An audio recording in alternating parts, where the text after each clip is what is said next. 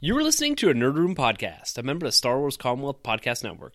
Be sure to check out more from the Star Wars Commonwealth on the web at starwarscommonwealth.com and take your first steps into a larger world.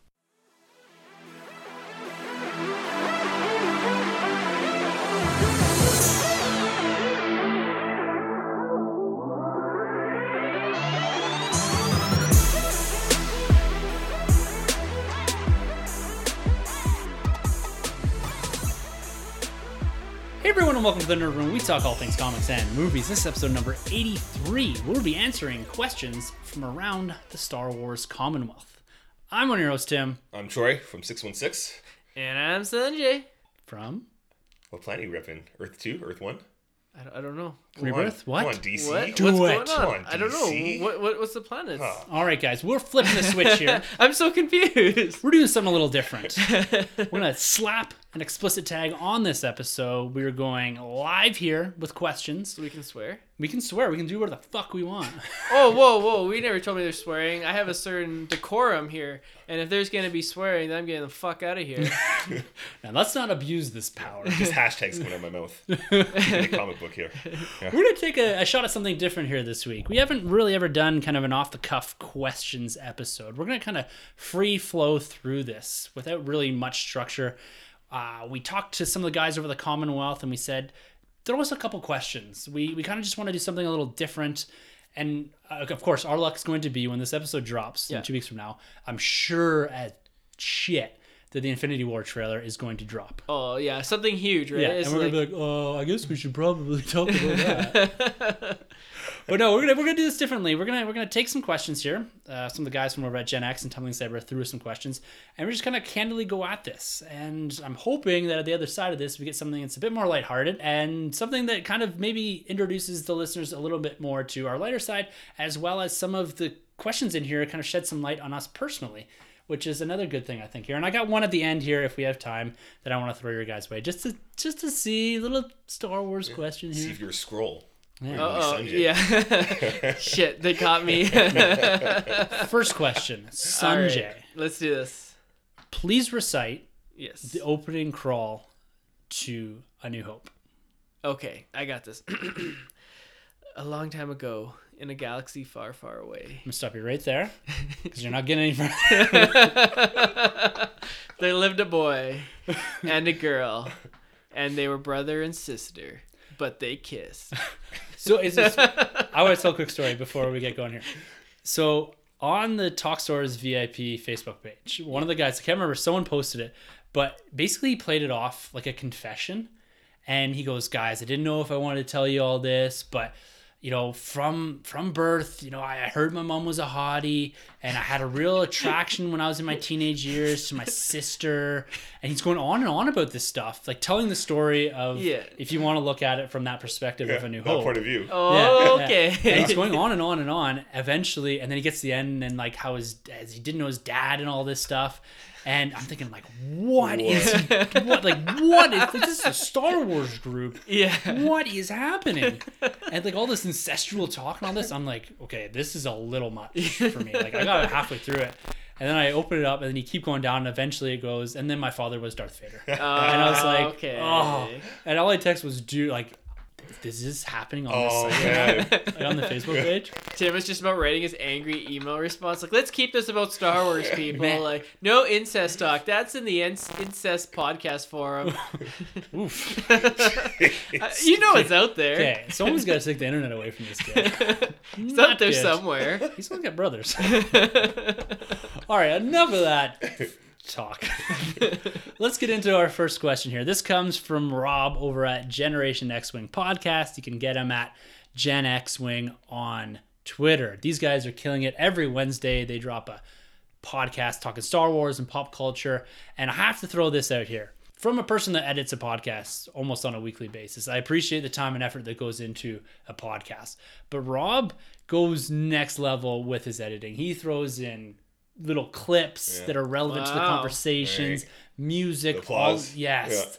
He is good He is. Solid and work. like it takes me a couple hours to edit our podcast and i just don't have time to do that like the the the quality and the time and effort that he is able to capture with his podcast incredible so make Right. sure you go check out generation x-wing But the question he threw at us, this is a couple of part questions, so I'm going to kind of break it up as we go. He wants to know the origin story for the Nerd Room podcast and how we learned to podcast. How we learn? I'm still learning. Yeah. As You- a- this is a yeah, very iterative process. How not to scream into the microphone on a weekly basis. no, I still do it. Well, I was frozen in time, and this guy was possessed by a god. And Well, you know, assembled. you must have heard from my uh, former girlfriends then, Troy, if Oh, I was jeez. possessed by a god. Jesus. Scratch that. There's this big fat explicit tag on there. I'm not editing anything. all right, origin story. Like all good podcasts, we have an origin story. Like all good comic book movies, we're going to start, and then once we get to a point, maybe another 80 or so episodes down the road, we're going to reboot and retell the origin story Episode in a one. dramatic fashion. Let's Yes. redo it. Yeah. Nerd th- room rebirth. yeah. So this is actually an interesting story because when we entered into the Star Wars Commonwealth and when we kind of got to our year anniversary episode and we kind of tried to really kind of commit to this. Um, unfortunately, Sanjay, you had you know baby coming, you're studying for exams, so you had to pull back from this. That's right. And so, unless people have gone back and listened to our early, early episodes, there's at least not a lot of knowledge that Sanjay was one of the founders. And so we, Sanjay and I, kind of cooked this up quite a while ago. We used to take walks to the comic book shop together. Sounds so romantic. It does. We'd Long have picnics beaches. on the beach. Yeah. well, in the winter, whatever, summer, whatever, raining, pouring, we used to always go to the comic book shops and or comic book shop. And so as we went there, and actually, go back another step. Sanjay and I actually met through our love of comic books. That's right. Through a mutual drunken friend. night. Yeah, and someone was like, "Hey, he likes DC, you like Marvel," and then it was fighting ever since. But Well, what happened was, so I had a little bit too much to drink that night, and my buddy who knew Tim, he left his phone out. So I stole his phone and I looked for Tim, and I knew his name was Tim, and I just texted him something like Superman could beat up Thor or something, just to you know rile him Oh, up, just shoot. you know, just to get the feathers ruffled. And I think he wrote back, and then we started talking, and then I sent him a picture, and then he sent me a picture. Swiped left. yeah. damn. well, it's it's funny you say that because yeah, even before the podcast and all that, Sanjay and I actually became friends over text message. Like I had never met Sanjay, and I was texted- expecting you to be like some complete stranger that would just like kill me or something. You, know, you always hear those Come stories. Yeah. So, so we used to do all these like go to the comic book shop, shoot the shit about comic books all the time over text and all that.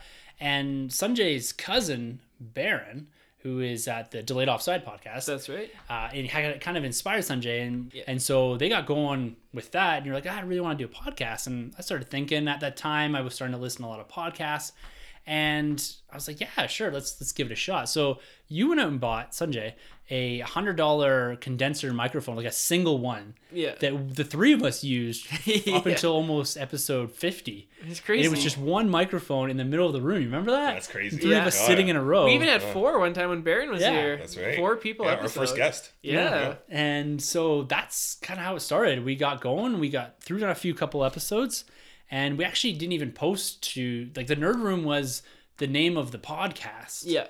but it actually wasn't the site we were posting to. No. we were doing because you had started a few other kind of podcast ventures there. Yeah. and we were posting to your 1912 That's right. Yeah. Podbean site. The only reason why I still have that is because that's connected to my San Diego Comic Con ID.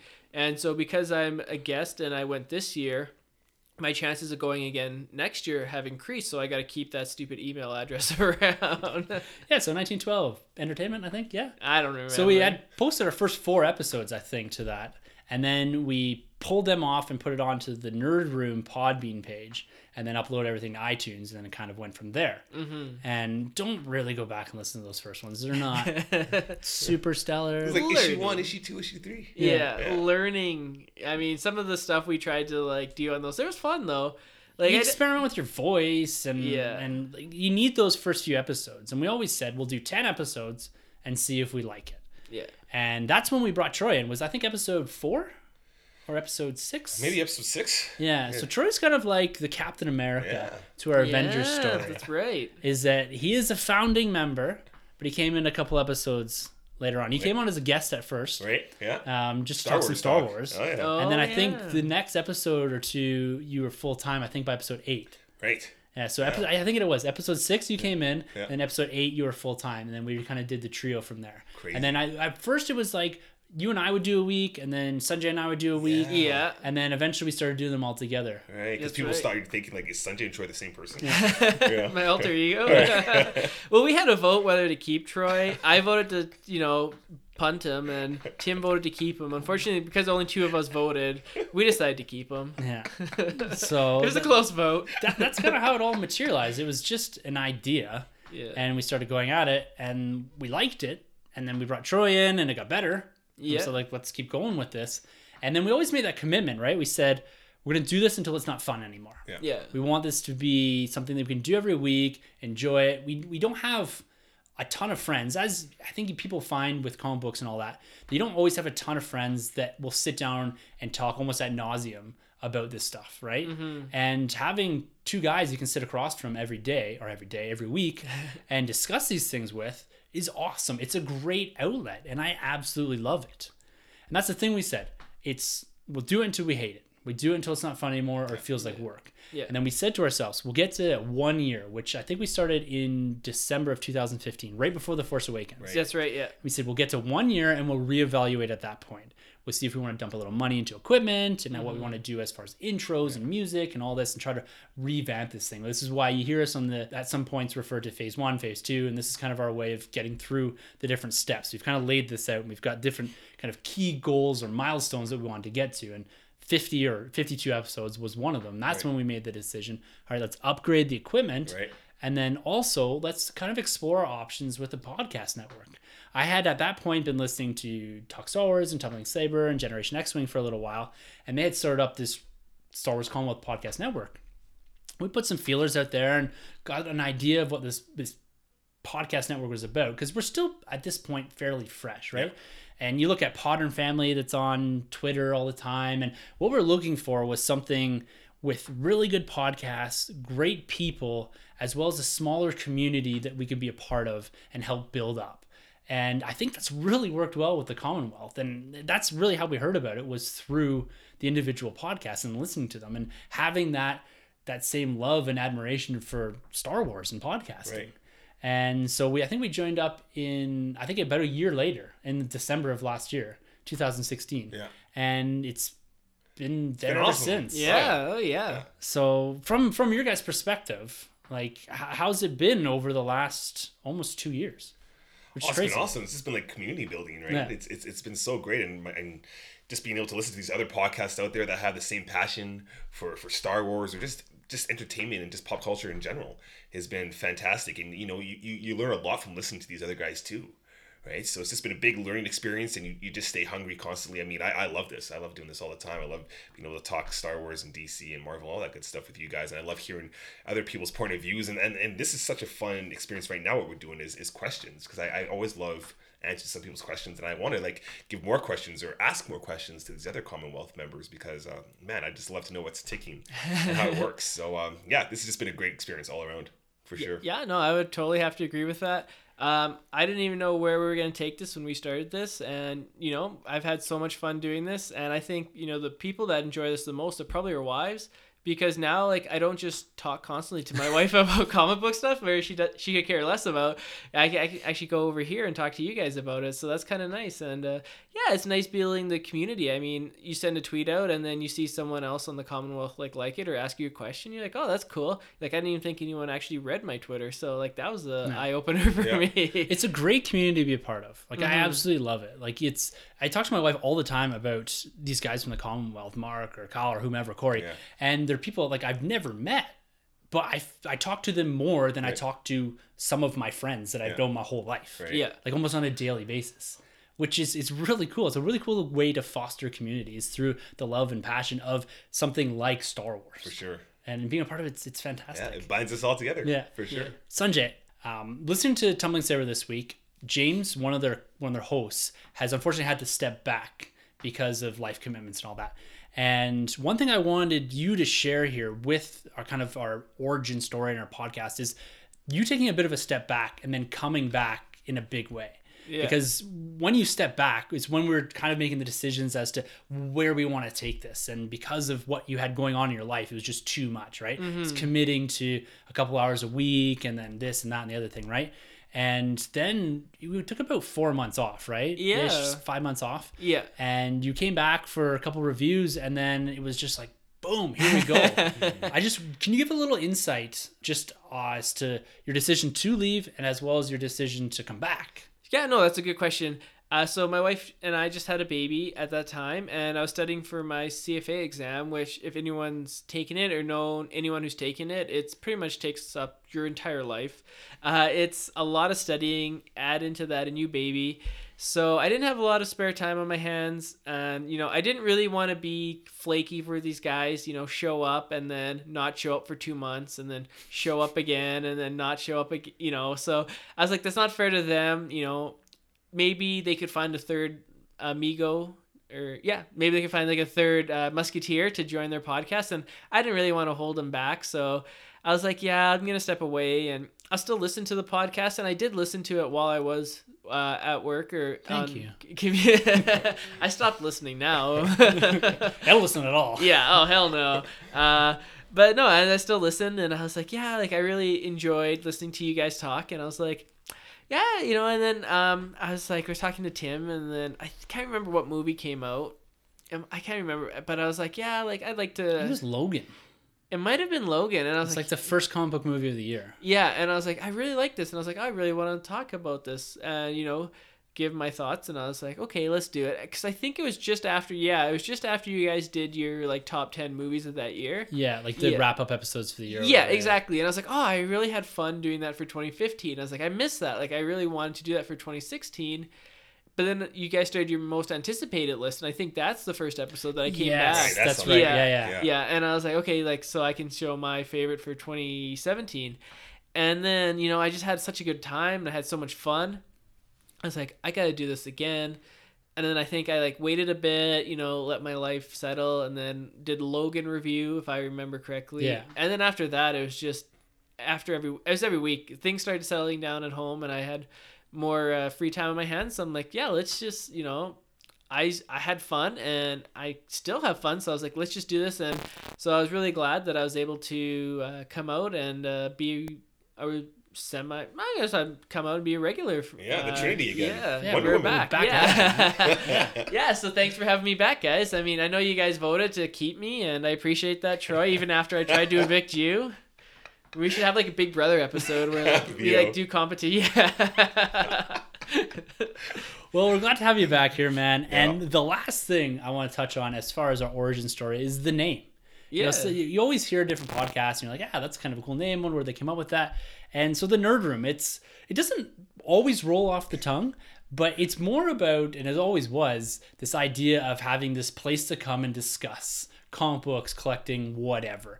And everyone has a nerd room. It's kind of like that idea that this is a place that could be anywhere. And that's kind of the idea behind the name is that wherever you are, there's always a nerd room. When you're with your boys, with your with your your friends that collect, that love comic books and all that, you can always have that in a house, in a place, no matter where it is. It's in your basement, in a room, in your garage, wherever. Everyone's got a nerd room to a degree. Some people call them man caves, oh, whatever. yeah. We call it nerd rooms. And it was what? It was actually my wife that originally called my first when we lived in our old house my first room was this really tiny room that i had packed full of all my stuff and this was the first time in my life i had a dedicated room to all of my nerd collection to my star wars and marvel and all that. It's funny because being a nerd hasn't always been the easiest thing for me. Yeah. and I've, I've often even from some of my really good friends some guys that were in my wedding party i was actually talking about a buddy about this not too long ago was that i kind of hid this for a long time who exactly i was like that i loved this stuff. So everything was in bins and closets. Once in a while it would come out but i really wouldn't release it until i had this room but then my wife she's like this is really cool you gotta show people and so it was always really awkward for me at first showing people being like oh hey why don't you come up and people come in they're like I don't really get this. Why you have toys on the wall? like, like why? Like, I like why do you have this Star Wars thing? It's like this is not even open and just opens it up. Yeah. You're like, no. What are you doing? What are you doing? So my wife coined the term the nerd room, at least from our, I'm sure other people have, but from my perspective, and said, no, why don't you guys go up and see the nerd room? And slowly I became very comfortable with it. Nice. Having that space, having that room, and people coming in after that initial, like, why do you have toys in the wall? People are like, this is actually kind of cool. Right. Like, Yeah. I wish I had something like this.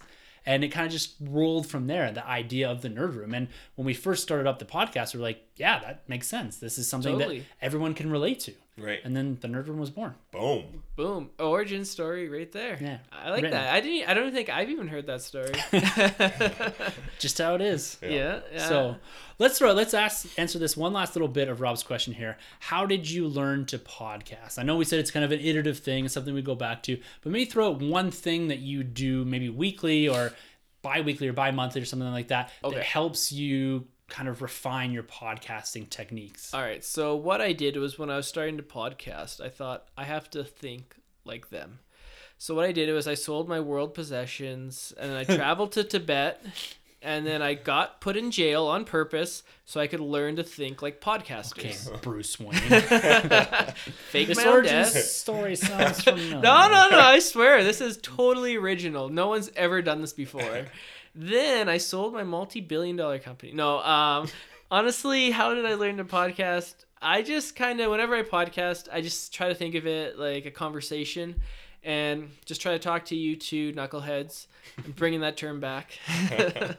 um, so I just try to talk to you guys, and that's pretty much what I do. Is just consider this one big conversation. Yeah. Yeah. Yeah, pretty much the same. I try and keep it just like, you know, a conversation amongst friends.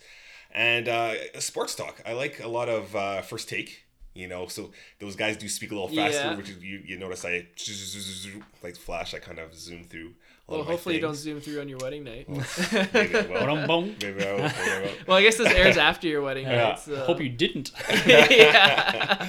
but uh, yeah, th- th- that's basically it. And, I, and I'm still learning. I'm not, I'm not a pro by any means. So you know, every every day or every week at least, we come out here and uh, you know, Yeah. I listen to a lot of the Commonwealth too. I Yeah. learned a lot from uh, from you guys. So yeah, that's pretty much it for me. Exactly. I, I think revisiting yourself sometimes. I listened to our podcast. Yeah. After editing it for several hours, I'll go back and re-listen to it. Maybe not right away, but just kind of like it helps you refine and you pick up on words that you say a lot, like Yeah. like or you know or um and stuff, and you try to cut back on all that. Yes. I think it's important to kind of revisit things that you you've done just to try to help yourself improve.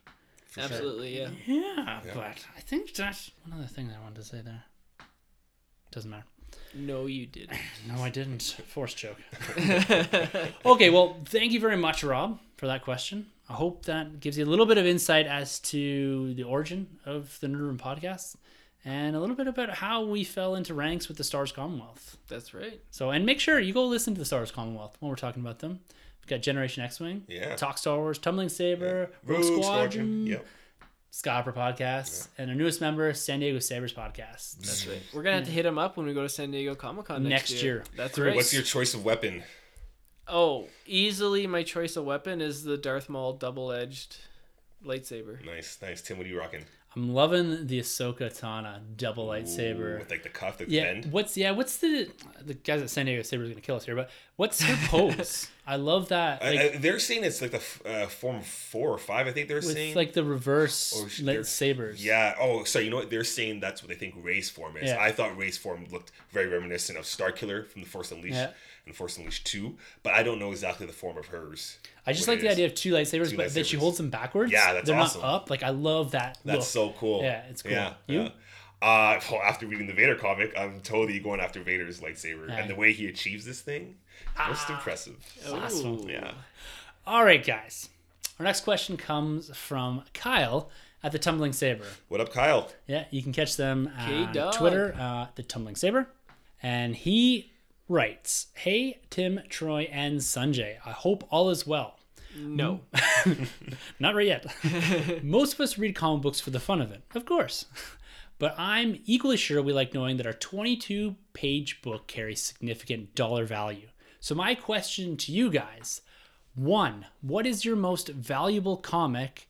And two, which comic holds the most sentimental value? There's a third part to this, which we will get into, but let's kick it off with those first two questions. Cool. Um, I don't really have too many super valuable comics. Most of the comics that I do collect are from the 80s, 90s, and 2000s and today, so they're not super rare. Uh, my most valuable comic, I think, would be Batman number one from the New Fifty Two run. Nice. Um, I think that thing's gone up in value quite a bit. Um, it was such a good run from Scott Snyder. Other Greg than Capullo. Greg Capullo, yeah, the man. Yeah. Oh, yeah. Um, besides that, I think I got like a Justice League issue, which the movie is supposed to be based on, from the '70s, I believe. So that one may have some value. Um, I don't really know. I don't really price them, but I guess if I had a gun to my head or a proverbial gun to my head, um, those would be my two. Uh, my sentimental comic would definitely be Justice League number one from the New Fifty Two run. It was the first comic I ever purchased as an adult and the first comic I ever read. Um, and it's kind of got me in my love of comic book reading. I just love that issue number one. Uh, it just hooked me, and it had some great interaction between Batman and Green Lantern, and Superman shows up at the end. And I remember just the first time I opened that thing up and reading it uh, for the first time and reading a comic book because I was so excited for this new 52 relaunch.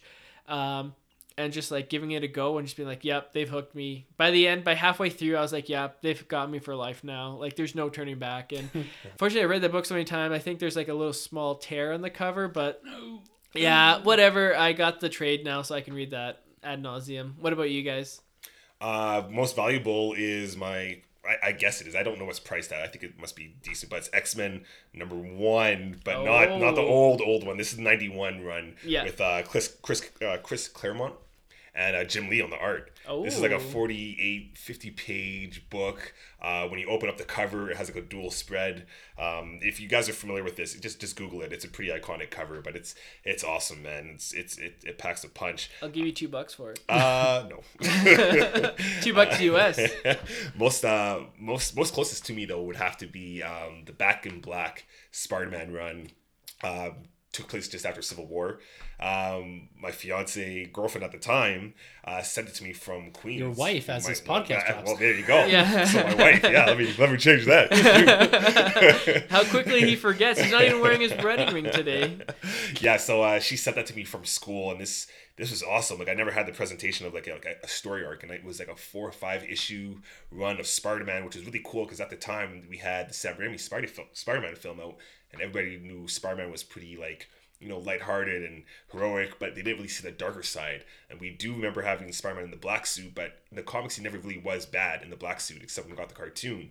But this run here really took advantage of his his darker suit, and this guy goes into a prison cell, he smacks up and nearly beats to death the kingpin. Like spider-man is a bad bad dude in this run and he's he's at the point of killing people you know for his aunt so this is this really changed my mind on the character and made me love the character even more and um, i still go back to this once a year and read this this issue. So uh, spider-man back in black for sure. I gotta ask, what made you become like? What made you decide Spider Man was your guy? Like, what was it about him that made him your favorite? it's hard i think he's always kind of been there as, as a kid you know I, you always had the 60s spider-man cartoon in the Yeah. background and obviously you know i'm a kid of the 80s but i grew up in the 90s and we had the fox kids spider-man So good which was just huge. Um, so that was that was a big big influence on me. And then um, yeah, getting the comic book like that from from my wife just really got me into the comics for sure. My my mom even bought me um, Spider-Man comic when he meets uh, President Obama at the time, Oh. which is kind of Oh, cool. That's nice. worth a good chunk Yeah, of and change. I, and I got that one too. I think it's like issue five sixty one or something another like that. So I got that issue too. I got two of those actually. So Nice. um, yeah, I just totally love this character big time. Yeah. Cool. well, my most valuable and most sentimental are one in the same comp. Oh. Cool. Look at that. I think I eh? know what it is. I'm looking at it right now. It's up here in, in a glass Oh, case. yeah. So on my wedding day, I my wife and I exchanged presents Oh, yeah. as you do. I get her I think a, a nice diamond necklace and that, and my best man he came over to me and presented this present to me. So I opened this up in front of all my buddies, like my best buddies, my groomsmen, and I crank out an Avengers number one. Ooh. CGC graded at it's a four point five, but still. This book, I looked at it and I was like, "What the fuck is happening?" Just runs to the altar. I do. I do. I do. yeah, so she gave me an Avengers number one, like from 1963. This is the first appearance of the Avengers. This book is everything to me. This Right. is worth, like, it's worth two thousand bucks now. Right. This is this is uh, Kirby, obviously. Then This is Stanley, Stan and Lee. Jack King Kirby, man. Yeah, this is exactly, like the, yeah. the first 1963, Wow. the first team up. This is the Loki Hulk fight. and, uh, this is so. Not only is that like my most valuable comic, and it, it really had this big sentimental impact on me because this is something that was given to me on my wedding day by my wife and it's really important like this is the one comic book that or one of the few that i have slabbed Yeah. and it's also in a protective glass frame on the wall here Yeah. and i absolutely love it like avengers like even from before then the avengers from the movie Mm-hmm. 2012 were that's my favorite team like that was the cap's my dude Mm-hmm. but the avengers i love the idea of a crossover of a team Yeah. up Yeah. and this book speaks volumes for that as well as i have this like connection to it forever.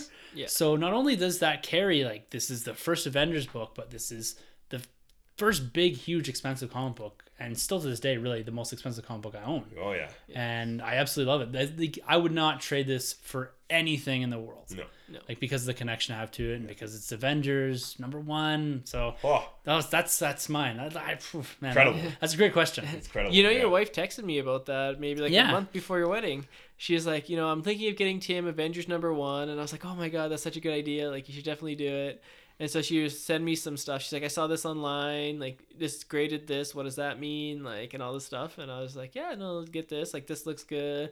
I was like, Tim doesn't really want Avengers. What you really had to get him is Justice League number one. okay, like he may say he likes Avengers, but truth be told, it's only a facade yeah. Imagine. He he uh, mentioned, and he also said he, you should give it to me. Yeah, I- I just to don't hold on to. Yeah, yeah, Forever. Yeah. All right, second part of that question. Kyle wants to know what makes a modern comic book valuable. Is it the same thing as always? Is that rarity, a first issue, first appearance? Is it signed and slabbed? Is it a variant cover? And he explicitly says here, "Tell me." he also says, "Can't wait to hear your thoughts." Cheers, Kyle, the tumbling saber. wow. So, from your perspective, Sunjay, what makes a modern comic book valuable? And then we're going to say modern, we're going to say about post 2000 ish. Um, we'll come out of the 90s. Yeah, I think there's several things that make a modern comic valuable. I think uh, back in the day, you know, there was only limited number of comic books that got released. So if you picked up like one of them, chances are 20 years from now it might be worth money. You know, like if you picked up something from the 60s, chances are it's worth money today, no matter what it is. You know, it could be something as stupid as Marmaduke or as important as the Brave and the Bold uh, Justice League number one. But uh, That's know, always sounded like a soap opera. was Oh, the Brave and the Bold. the yeah, Batman? yeah, yeah, totally, totally. Um, but uh, nowadays, you know, there's so many comic books, and now collectors know that these things could be worth money, so they actually take care of them, as opposed to the past when kids would just riffle them up, and then that's why they became valuable. I think to me, what makes the comic the most valuable is things that aren't um, in high demand right now, but in the future will be Yeah. which is a hard game to play. I mean, the best example I can come up with is The Walking Dead. That TV show has taken off more than we could have ever imagined. And, you know, they released a comic book. I think issue one was black and white, limited run. They're Maybe. all black and white. Oh, yeah, that's right. But, like, I think, like, they started black and white because they couldn't afford to do color. And they just decided to carry it through. Um, so, um, maybe a thousand issues, number one. Nowadays, that came out less than, what, 15 years ago. Now you can get copies over 500 bucks, 600 bucks. Same thing with Teenage Mutant Ninja Turtles. Issue one Yeah. came out. No one really gave a shit about it. They made a kids cartoon. Everyone went ape shit about it. Now number one is so hard to find. I don't even know. It's in the thousands, I think. Yeah. Well, you- you're hitting on a, an interesting point there because it's the influence of other media that's made not only rare, but also valuable. That's right. Yeah. like you look at the influence of the movies now the tv shows like how much is guardians of the galaxy 2008 number one worth the first appearance is in annihilation conquest i bought both of those books for about eight bucks a piece now now worth well over a hundred That's crazy. Yeah, I wonder what Civil War did then. civil war all they all jumped up at 10 15 bucks Oh, okay. uh, not too much but because you have to look back too like another point that you hit on was the idea of short print runs Yeah. like when guardians of the galaxy came out in 2008 it was a cosmic run people really didn't know the characters it was popular enough but it only got a 25 issue run so it wasn't that popular maybe Yeah. two years out of it right Yeah. Right. and it got a few events but it ended in a short run with a short print volume.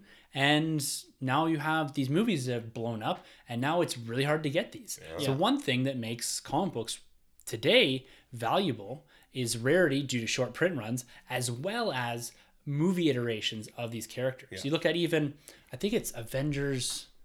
Geez, what is it? One had it's the first appearance of Nebula.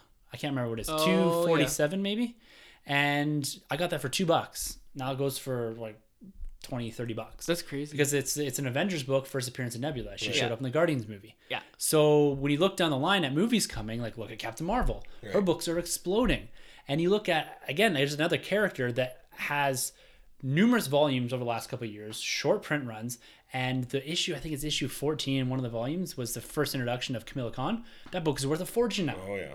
absolute fortune but Really? short print run new character first appearance Yeah. so it is going back to that old kind of adage that rarer first appearances and maybe not so much first issues are what make comic books valuable as well as the movies Yeah. the TV shows, whatever's coming up. First appearance of Jessica Jones, I'm sure is worth a fortune now and all that, right? That run by Brian Michael Bendis. Mm-hmm. Oh, yeah. So it's kind of if you if you're looking for, and I don't think everyone you can't really go into comic books looking to make money. A Quick buck. Yeah, Yeah. like it's it's just not gonna happen. It's tough. You'd But- have to have a what's it called time machine. Yeah. Sometimes you get lucky though. You're reading a run like I was reading that uh, the Iron Man, Invincible Iron Man, Yeah. and Riri Williams. Was introduced. Yes. Yeah. Look at the the Star Wars run, Doctor Aphra. Yeah. That's going to be worth a fortune someday sure. because, albeit anything with Star Wars is going to be worth money, Yeah. but high print runs. But at the same time, if you're so happen to get that issue, you can't get that issue now. Yeah. That first appearance of Doctor Aphra, I think it's eight or six or something like that. That's right. That new Star Wars run. So it's it's really looking at characters' first appearances and limited or smaller runs of a comic book. Yeah. Yeah. Yeah, I, I agree with you. I'm right there with you. I mean, like going back, I even have like the Miles Morales, uh, his first introduction back, I think in like 2012, 13, and then there's Oh, also okay. Ultimate Fallout, The Death of Spider-Man, which was which was a pretty big deal actually. It came like a special like garbage wrap wrapper actually. If you can get your hands on it, I have two of them, but um, I've never actually seen a cover like that till this day. But you know, it's interesting for a modern comic to really have that kind of value as if you're to go back to like the 60s, because I mean, go back to Death in the Family, Batman. I think that was in 1986. They did something which you'll never see in this day and age, where you could actually call in and vote. Yeah. Do you want Robin to die? Do you want Robin to live? And you know, you had this huge divided audience of, and obviously they went with you know the death of Jason Todd. Like Yeah. you'll never capture that No. again, right? Yeah, and I Just just be all so online Cool. clicks. It'd be a bunch of retweets this and retweet that, and, Yeah. and likes, Bots right? and. Online Oh. Well, well, there's a whole other dimension. Like it's kind of like the Super Bowl, right? Yeah. Where all the T-shirts of the champions go over to somewhere. there's Yeah. a whole there's a whole bin of, of Yeah. comic books Yeah. where it's the, the Yeah. Good point. Yeah. yeah. yeah, yeah. No, shoot, Kyle, that's an awesome question. Yeah. Nice. One last thing here I wanted to hit on that, that he pointed out: signed and slabbed books, CGC graded books. So as a comic book collector, I don't. I have a couple, Yeah. but I don't really go after slab books. That's your kind of the nice thing that with the Avengers number ones in Yeah. here. Um, and then sign. I'm also not a big sign guy. So the pers- the way I look at things is, and a perfect example of this is, I was down in Vegas. It isn't a comic book, but I was down in Vegas, and there's a hobby shop or whatever in the Caesar's Palace. Oh yeah, I know the, place. Forum yeah. shops Yeah. and they had those Hulk mitts Oh, yeah. and a Hulk mask. So those things you can buy for twenty bucks or whatever at Walmart or Toys R Us. It was signed by Stan Lee. Now Stan Lee's autograph is worth about fifty to seventy-five bucks, depending on where you get it. Right, that's what you pay to get the autograph. Right. So you'd think, okay, it's on a Hulk mask. It's worth twenty bucks. His autograph, let's say on the high end, is worth seventy-five bucks. This is probably worth about say hundred dollars, Right. ish. I'm being, I think, a bit generous there. Yeah. This thing was up for I can't remember, like a thousand dollars. Are you serious? Wow. Wow. Yeah. So you have to be careful with things that are signed. I'm not a huge fan of it because I think it wrecks the integrity of the book having Yeah. it signed.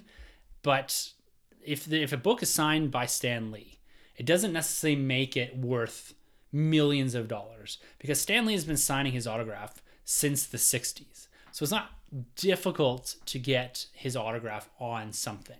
Mm-hmm. And anyone who's crazy enough to go out there and get Avengers number one signed by Stan Lee, like I just that for me that's not a way I collect. And Right. Yeah. I don't think it increases the value. Like it's cool to have Stan Lee's signature. Like I got it on a poster, the Avengers assemble the teaser poster for the first movie. To me that that means something. I was there, I got it signed by him. Right. Right. But to buy a comic book just because it's signed, like you see it all the time on mycomicbookshop.com, Oh, it's yeah. signed and slabbed, signed and slabbed, Yeah. and they're worth three, four, five hundred dollars, Yeah. and then you look at the box next to it, which is just a 0.8 graded, Yeah. it's like thirty bucks. Right. And so, for me personally, unless you're looking for something extremely rare, like an Avengers number one or something from the 60s and that, but you want to make sure that you're buying something that you know is legit. It's been graded, mm-hmm. it's, it's kind of protected. So, if you're going to spend the big bucks on a comic book, yeah, get it, get it slabbed for sure. Buy it Absolutely, yeah. Because you don't know where you're buying it from Yeah. but to to go out there and buy specifically only slab books or signed yeah it does increase the value because it increases the value be especially if you slab a book mm-hmm. that it preserves it but if you look at like let's take an example star wars number one that just came out Okay. there was a million of those sold right how many 0.8 or 9.8s or 9.9s or whatever slabbed copies of those out there probably hundreds Yeah. so at the end of the day, does it make it more valuable? I guess because it preserves it, Yeah. but you're also again paying a premium because of it's slabbed. I don't know how much it costs, 30, 40, 50 bucks. To do it. Yeah. So, yeah, that makes it more valuable, but to me, it doesn't make it more valuable to me because it's signed or slabbed. To me, that takes away from it. The slabbing is purely just to make sure you're buying something legit. Mm-hmm. So, No, fair enough. Good point. yeah. Well, Kyle, thanks, man. Yeah, man. Great question. Kyle. Awesome. Yeah, I love talking comic books, and it's it's such a funny thing too with with comic books and trying to kind of predict something. I, I'm a little bit on that side where I'm always like, okay, well, I'll usually pick up something special. Like I picked up Spider Man 700. I don't really read Spider Man. Yeah. I like having those anniversary For sure. issues. So Oh yeah. you- you got to get in on it sometimes. Oh, yeah. And like you said, it's always nice to know that you got a book, you got in early enough that you got you don't have to pay overpay for the first appearance of Doctor Aphra or something like Yeah. that, right? It's it's it's a great feeling. For sure. So Tim, are you gonna pick up Action Comics 1000 then? Comes out I think Probably. early next year. Oh, yeah, yeah, I'll probably yeah, pick up those sure. anniversary. That's gonna be a huge just to have like I picked up a couple of the even the villains like the what do you call it the holograph Oh or yeah, what do you call it? uh, villains Future's Forever End. Evil. yeah Forever Evil so I picked up a few of those I've got some Walking Dead anniversary books and Yeah. I, got that with the Death of Archie I bought oh, okay. yeah in comic book form so Yeah. I do try to get stuff like that just mm. to try to get out of it a little bit but For sure. all right guys well our last question for this episode comes from Corey from the Tumbling Saber podcast that's Chop Rules with a Z With a Z. Cheers. With a Z. on Twitter. And Corey's a big collector. He's we, him and I are always bouncing back and forth on Twitter on that about collecting. He's got a pretty dense collection. This guy is a madman.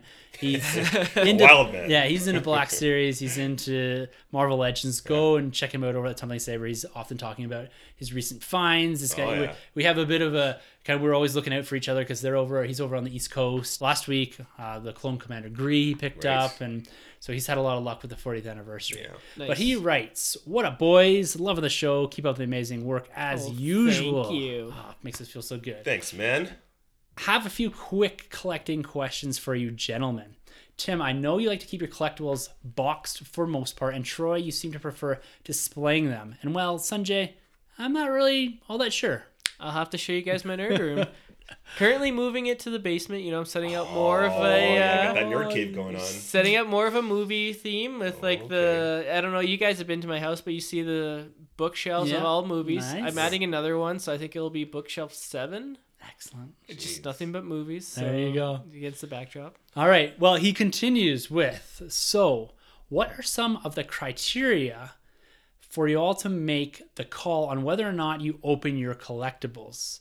I am on the fence with a lot of my stuff. I don't think I'll open much, but I was hoping you could provide some insight on how you also got into collecting, but as well as how we make a decision to box or not box.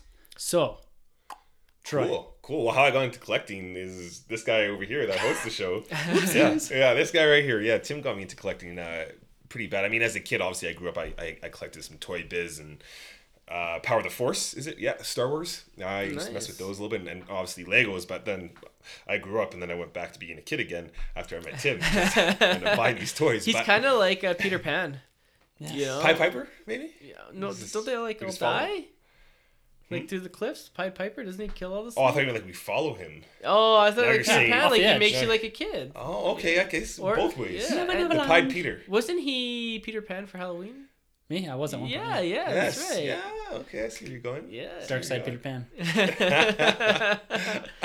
yeah, no, no. With uh, collecting, I, I, I try and keep everything in the box most of the times. Um, the only time I'll really unbox anything is if I double up on those. So I'm a big Vader guy, so I bought two Vaders, one to display, one to kind of tinker with a little bit to uh, update the episode four look to more of the uh, episode six look. And then if I'm trying to customize, I will open plenty of action figures to make one action figure, basically. I think that you should shed a little light on that because I think that's an interesting thing. Troy is a big customizer. Trying to, yeah, Yeah. yeah, getting into it. Yeah, Getting so it you've for got an awesome mannequin. Yeah, thanks. Yeah, Thanks, it's it's uh, you, you go to his Twitter. He's thrown out some pictures before. yeah. But yeah. how many action figures did you pull apart to make one Anakin? Ooh, so to make that Anakin, I went through a lot of figures. I went through a Lex Luthor. Uh, I went through two Kylo Rens. I went through one Obi Wan Kenobi uh, from the prequel era.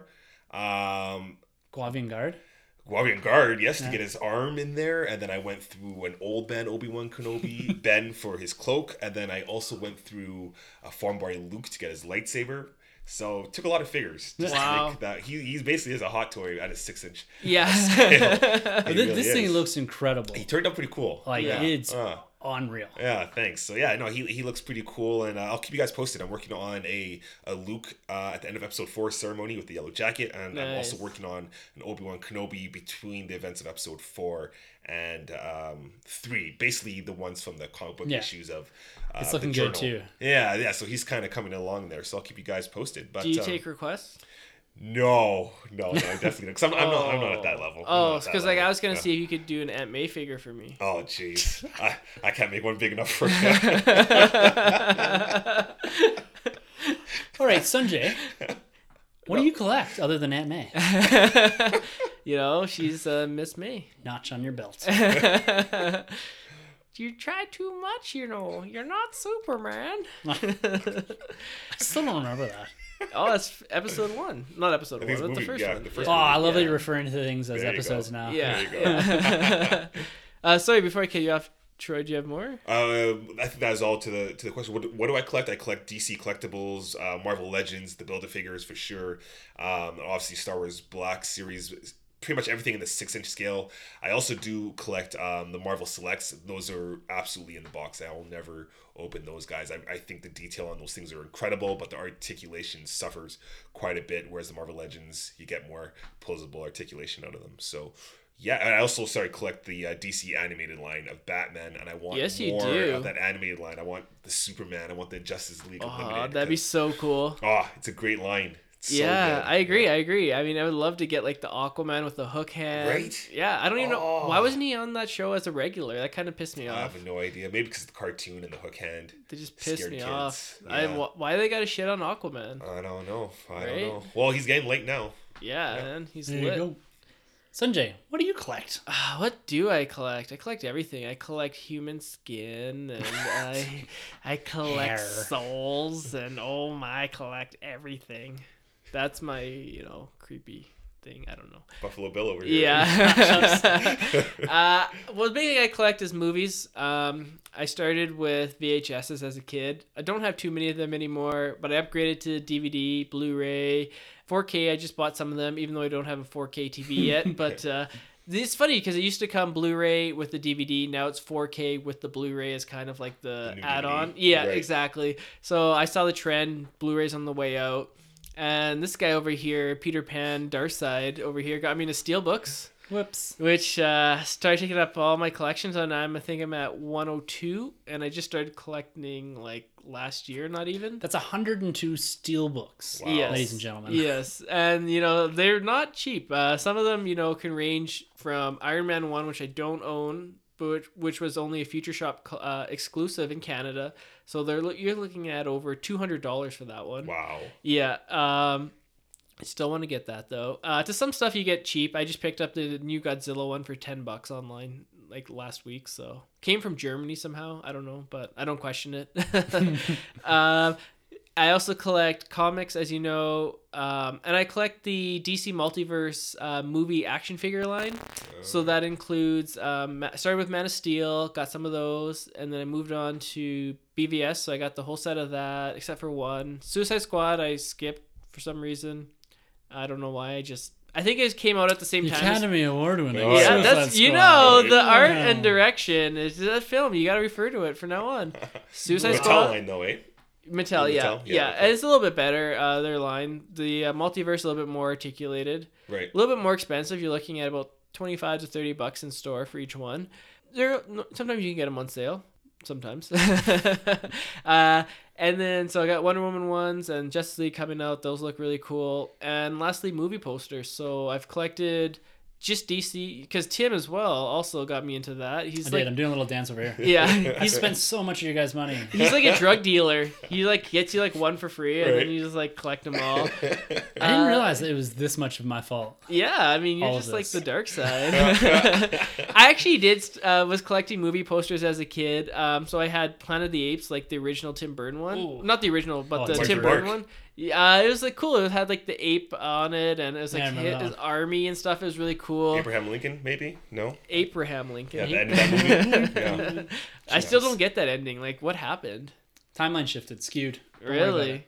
Oh, maybe they'll redo it eventually. I'm working on it. Yeah. Timeline. that should be our next one is Planet of the Apes.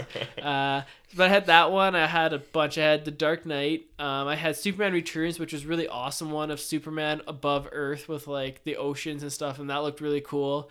Um, I actually got into it because the University of Calgary every year would have a poster sale. And so you get cheap posters. It was a good way to decorate my room uh, when I was living at home and going to school. So tons of posters. Everything was covered with like movie posters or hockey posters and stuff like that. And then when I moved out, I kept some of those. But then Tim told me about like, no, you got to get. I think it's like what, uh, twenty seven by forty, 27 by 40, double sided. double sided. So I started upgrading to all those and. Ooh. So I've got uh, the whole DCEU line um, from Man of Steel all the way up to Justice League, but I still got to get that awesome Justice League, that new one they released, Alex the Ross uh, Alex one. Ross one. Ooh. Inspired. Oh, that's amazing! That's the best movie poster I've ever seen. So good. I don't know if it'll be on that though because it's it's a wide poster. Yeah, I don't know if they'll release it. They may, I think I did see one where they ro- had moved them around so it was more kind of Oh, vertical. Yeah, 27 by 40. Yeah, yeah. So, so oh, sorry, just to cut you off there. Uh, poster collecting, 27 by 40, and the double sided is what you get in a movie theater. It's That's right. double sided because the light shines through back. You don't get Yeah. kind of, you don't, it looks better. Yeah. And 27 by 40 is that actual size of Yeah. a poster.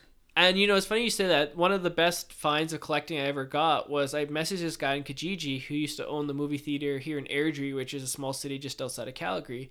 And he had a Dark Knight one in pristine condition. He said, This is the one I put up when the movie was showing in 2008. I took it down, but I'm moving. I need some money, so I'm selling it. So, you know, I bought it off him. I think it was like 20, 25 bucks. Double sided, mint condition. You go online now. This one is the one with him on the bat cycle Yeah. the jumping, yeah. jumping, yeah, you're looking at over two hundred bucks for this. Oh my god. Yeah, and I The got Joker ones in that are worth Oh. a fortune. those ones. I wish I would have gone back Yeah. and got them, but yeah. Um, so that's probably like one of my most like expensive collectibles that I have that's up uh, on display at my house. But uh, in terms of what to open, I open everything. Um, to be honest with you, I'm never gonna sell these things. Um, it's gonna be, you know, maybe if I'm like poor or something, I'd sell them. I guess I don't know. Even then, I'd probably just live on the street with them. This is my poster. Don't touch 'em. yeah. You know how much is worth? It's worth two hundred bucks. Yeah. Can I have some change, please? Here's the poster guy. yeah. Um, no, I just open them. I display them. Um, I keep the boxes though, so just in case if I ever did want to put them back in the box. But I just like the way they look outside. I think they look cool and light them up, and that's that's me. I mean, stuff you gotta open like steel books because I like to watch the movies, so Yes. I'm gonna open those. Movie posters doesn't make sense to keep them up rolled up. Uh, action figures is the big debate, and I just open them, put them up on a shelf, and uh, I think they look cool. I, I like them open, and I get to play with them when no one's watching. So Nice. Like other things. it's kind of like yeah. All right. Well, my collecting story. Oh, okay, how long do we have? Can I get a cup of tea? I'm Just gonna stretch my legs here. Uh, I think I can watch the whole entire Titanic. Yeah. Back to back. Yeah, here we go. And Wake in me up when this is over. All right. Well, we're going to take you back to 1997. Ooh, Maybe? Okay, Jurassic Park two. That's yeah, that, that. Well, well, I can go back even further. So my collecting obsession begins as a young child. When Tim was born, he collected the umbilical cord that he came out. with. You, know, you really gotta have Still a got it in a glass case. mint condition. Tim's mom put him in a blast or a plastic bubble. You know, you don't want to get any dents on him. No, no dents, no dings.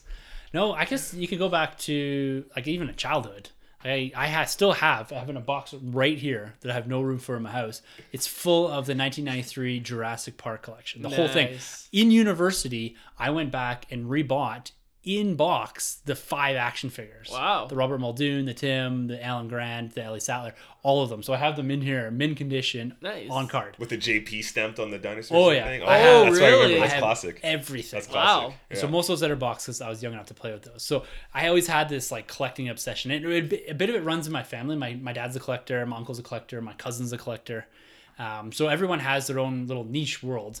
But I've always grown up with that, so it's kind of ingrained in me. Oh, yeah. And the '97 was my first go at Star Wars. That's when the Power Force Two was out. Right. It's the first time I started seeing Star Wars movies. Actually, I owned a Star Wars figure before I actually saw a movie. Really? And so collecting was my avenue in. I was like, you know, playing with these action figures, and someone told me, "Oh, hey, there's a movie. It's actually in theaters now that these figures are based on." Oh, and boom, there goes my brain. Mine explode. yeah. Um, at that point, I wasn't like I got maybe thirty or forty Power of the Force two action figures, all opened. So I did play with them at the time, and then it went through a bit of a lull there, right? The mm-hmm. movies. Well, I guess no, we didn't because the Phantom Menace came out, and I own almost all those action. Oh yeah, figures. two years later, right? yeah. Yeah, so that was like my first go at action figures swinging from the pegs with a movie in the theater outside of the special editions, right? Right. So I think I own the first two full runs of those. They're all open. Um, I was still a bit younger and I was still into displaying on shelf at that point. And then after that, that's kind of when I went through that stage of I'm going to put this stuff aside for now because I was, I think, 14 or 15 when Phantom Menace came out. Right. So I was a little bit on that the edge of you know you you've gone through puberty and other Yeah. things. You're in high school and all Oh, that. yeah. So this Is this where we talk about the change? yeah, this is where Tim's it's- voice got deeper. yeah, still cracks once in a while. and so as I go through kind of university and that, I'm actually this is a kind of a fun origin story.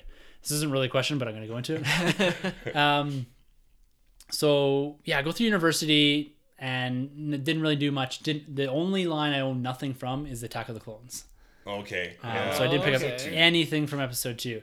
But then, you know, I'm hearing rumors, or not rumors, but episode three is coming out, get a big finale here in 2005.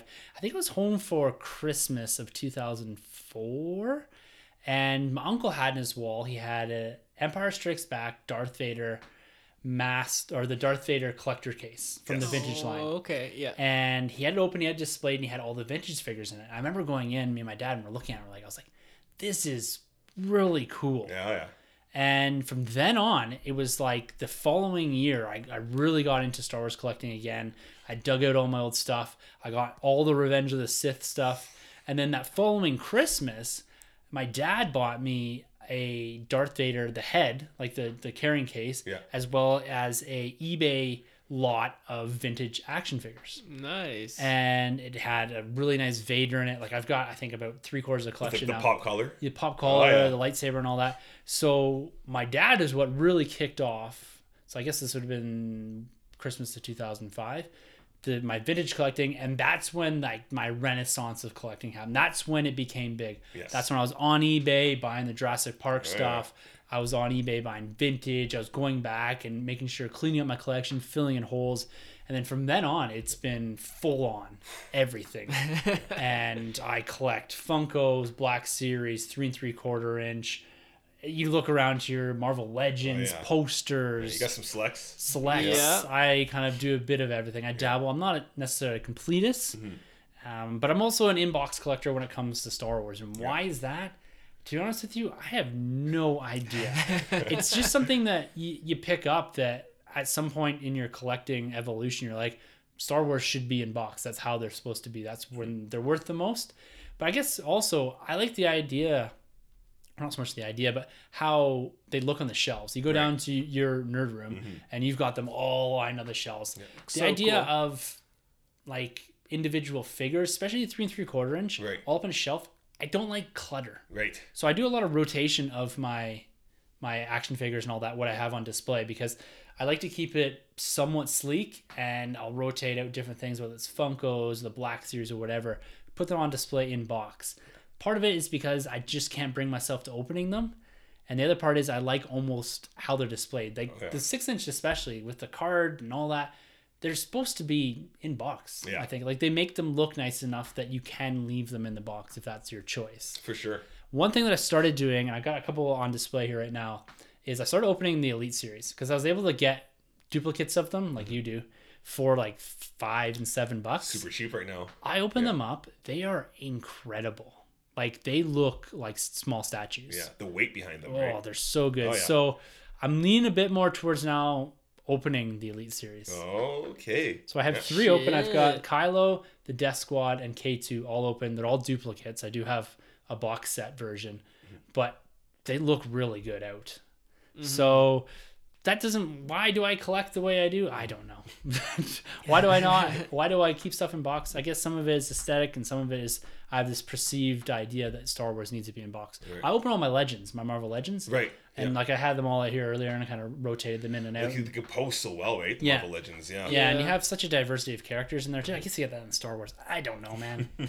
so I like, ah, like it's the decision on how I purchase. Like I have my thirty-five dollar limit rule Yep. Right now that I'm trying out, and yeah, that's that's kind of some insight into my collecting story a bit. Yeah. But he's got one last part of his question here. I didn't read the whole thing, but uh, I thought that we kind of tell our stories a bit here. So last part of Corey's question here. So while you're at it, I'm curious as to what is your most revered collectible? Not necessarily the most valuable, but the most revered. Have a great show, guys. Long live the Commonwealth. Cheers with a Z. Yeah. Chop Rules with a Z. That's Corey over the Tumbling Saber. Make sure to go check them out. Yeah. Thanks, Corey. Yeah. Gentlemen, what's your most revered collectible? Oh, jeez, that's a tough one, eh? Don't you know?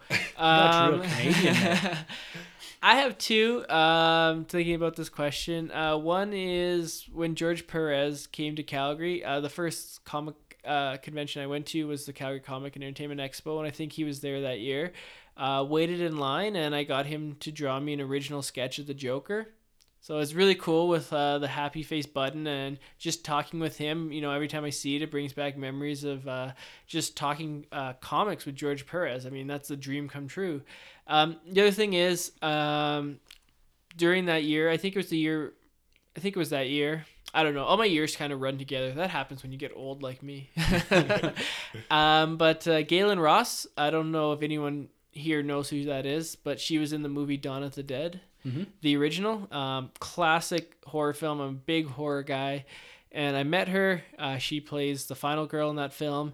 And she signed uh, the autograph picture with like the whole cast. So she signed that for me, just like an 8 by 10 And just the chance to meet her, um, talk about the film, talk about her experience working with George A. Romero, who tragically just passed away recently. Um, and just just that is uh, one collectible that I'll always cherish. Um, it's probably my favorite horror film. I mean, it's hard to put uh, like what is your favorite film when you have so many, but it would be up there. And uh, you know, I don't know if she hasn't been back to the Calgary Comic and Entertainment Expo, so I hope she comes back because I'd like her to sign some more stuff because it's really cool to meet her and talk with her. And it was like the first autograph that I ever got for comics so i kind comics entertainment so i kind of fanboyed hard at that i was like oh my god like i love you you're so good in dawn of the dead i saw that movie like a hundred times and she must have thought i was like this raving lunatic but ah whatever it was good fun and uh, so that's that's for me what about you guys Uh, for collectibles, so just anything. Your most like what's your most prized possession? Not most valuable, Right. well could be, but what's your most prized collectible? Um, Like the last it's, thing you it's tough. It, yeah, it, it's gonna be between three. One is the Darth Revan. I'm a, I'm a huge, huge Black Knights of the Old Republic. Yeah, Yeah. uh, guy, and the Darth Revan in the uh, Black Series six inch is something I've been waiting for for so long. We haven't really had a. I think we had a three and three quarter of him of Yeah. some sort, but you got to have a, a six six inch scale of this character, and he's so cool. So I'm so glad I got my hands on him, and I I, I like my Anakin. Like I don't want to like Yeah. toot my own horn, but. I didn't get a chance to get Anakin back in 2014 Yeah. with the original Black Series. So the fact that I finally had a journey and be, was able to create it and, and, and it turned out pretty decent, I, I like my Anakin a lot. it's and better by leaps and bounds than the one that came out from Hasbro. Like it, it is yeah, You gotta you yeah. gotta next week or when this episode airs, Yeah. you gotta throw it up back up For on sure, because it like it blows me away when I look at it. Like it should be in a Hasbro box. Yeah, he turned out he turned out pretty decent, pretty decent. And, and the Vader, the Vader that came out the 40th anniversary, I love it. So those three uh, figures right there for me, I love. And my my uh, Superior Spider-Man run, I got the whole single issues, pretty easy to obtain, but I just I really like that issue that that run by uh, Dan Slott Yeah. and art by uh, Giuseppe. So Giuseppe. yeah, that's that's my stuff right there. Yeah, All right, boys. Well, I, I did talk about my Avengers number one. Yeah. It's, of course, one of my biggest attachments. But I'd have to say one of the most revered or my favorite collectibles is I do have the Empire Strikes Back Vader head collectible case. I got it up here on a shelf here. Right. It's got the Empire Strikes Back card still on it. Um, it is a bit beat up, but Yeah. I kind of like the vintage stuff a bit more beat up. It feels used. I like that. right. Yeah. So I have just a great connection to that, and it's probably up there amongst my favorite collectibles. And just because of like same with the, the comic book, right? It's Yeah. stuff with collectibles you have an attachment to and a story to. It means a lot more. Like your your journey with Anakin Right. means a lot more to you than maybe some of the other action figures you have, course, right? And yeah. some even with the Revan, it's a fan favorite or your fan or a character favorite of yours, and you chase that, right? you chase sure. that hard. So it's it's almost that journey that gets you to a point with a collectible that makes it mean something. Yeah. And the other one I really love here is I got sitting behind us is my um, Lego helicarrier. Badass. Yeah, It's it- so cool. It looks awesome. It's huge. And the other reason I really love it, this is what I built in between feedings with my daughter when she was first born. That's precious. So Nice. we were in like we were in our house and I had it out on our dining room table and when the baby went down and my wife went down, I was middle of the day when I was on kind of I had three weeks off or something. It was around Christmas, and I just built this thing and it, I built a section a day, and I put this thing together over a couple weeks. Like I was just doing bits and pieces of it, and so I love it because of the look, but also again it's, it has this attachment for me that I built this at a time when I was going through a major change in my life, and I'm always going to remember that about that piece. So for me, revered collectibles is something that you have this like intimate connection to. And I guess the last one here that I will mention, because we are sitting in here, I'm kind of looking around. Oh, yeah. Yeah. Yeah. I've got a big bus poster of Return of the Jedi so cool. and it's huge. It's in a big frame. My wife got it for me for Christmas one year, and I'm a poster collector as well. I've kind of slowed down on it a bit, but when I look back at this thing, Return of the Jedi, 1983, this is huge. Like, It's about five feet tall, about three feet or four, three and a half feet wide. And I, I don't have space for it in here. It's kind of just leaning up against the wall. But it's another favorite collectible of mine because my wife got it for me. And when people take the time, this is something I've always appreciated about my wife, and which I'm sure you guys appreciate about your wives and that too, is when people take the time to go out and make an effort to get something that you love mm-hmm. and that's way outside their wheelhouse, whether it's a comic book or an action figure or a poster, or whatever. Yeah.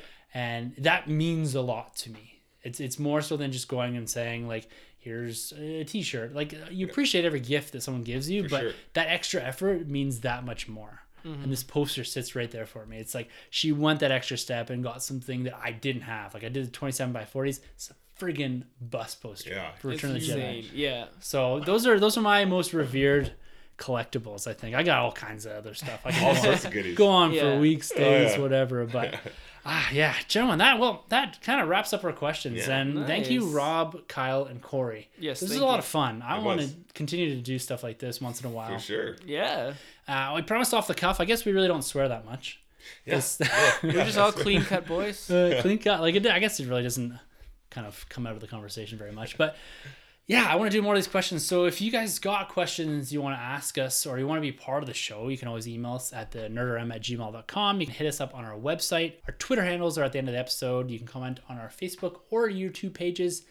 And I think I said our website, but I don't think I said the name, the nerdroom.net. We've got some new stuff going up here in the next few weeks. We're going to try to continue to pump out some content, a couple articles a week to keep that website continually updating, as well as the podcast. If you want to go check that out, we've also kind of, like I said a couple weeks ago, we've kind of amalgamated all of the trailers and the new The Last Jedi books and all that stuff that we kind of recommend you go through before going into The Last Jedi. It's kind of all there on the site as well. So, gentlemen, this has been a lot of fun. I hope to do this again soon. Definitely. Yeah. Again, thank you to the guys that sent the questions in, and make sure to go check out all of the podcasts in the Star Wars Commonwealth That's Talk Star Wars, Tumbling Saber, Generation X Wing, Rogue Squadron podcast, Skyhopper podcast, and the San Diego Sabers radio podcast. Well, hopefully this month we can get our Avengers review out, but it may be a week or two late because of travel and all that. We're all honeymooning. Well, Troy's honeymooning. We're this- coming with them. I got all these stupid business trips I got going on this shit. So, anyways, look out for that. That's coming soon. It might be into early September by the time we actually sit down and get to record that because of conflicts and schedules and all that. But we'll keep you updated on all that on the website. So, have a See good you guys on the honeymoon. other side. yeah. Yeah. You- we are on the other side technically with this podcast. We just recorded Yeah. back to back That's podcasts, right. so Yeah. it's kind of weird because we're kind of in the future and we just recorded one in the past. Hello, future And self. something changes on either side of that. Troy's married now, technically, because we're in the future. Yeah. So, Hopefully. hope it's great. Hope Sunjay didn't get too drunk and made a fool of himself. That, please, pants are coming off in this wedding. I think I'm in the last five.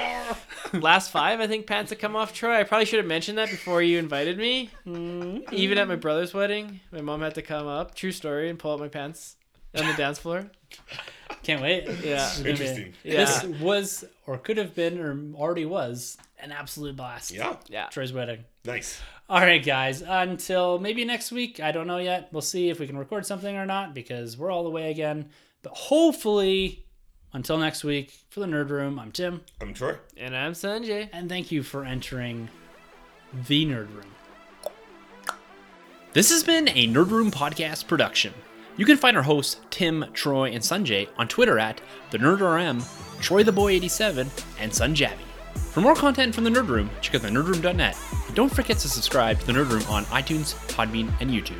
Be sure to head over to StarWarsCommonwealth.com to find more podcasts in the Star Wars Commonwealth Podcast Network, including Talk Star Wars, Tumbling Saber, Generation X Wing, Rogue Squadron Podcast, Skyhopper Podcast, and San Diego Sabers. Follow the Star Wars Commonwealth on Twitter at SW Commonwealth and take your first steps into a larger world.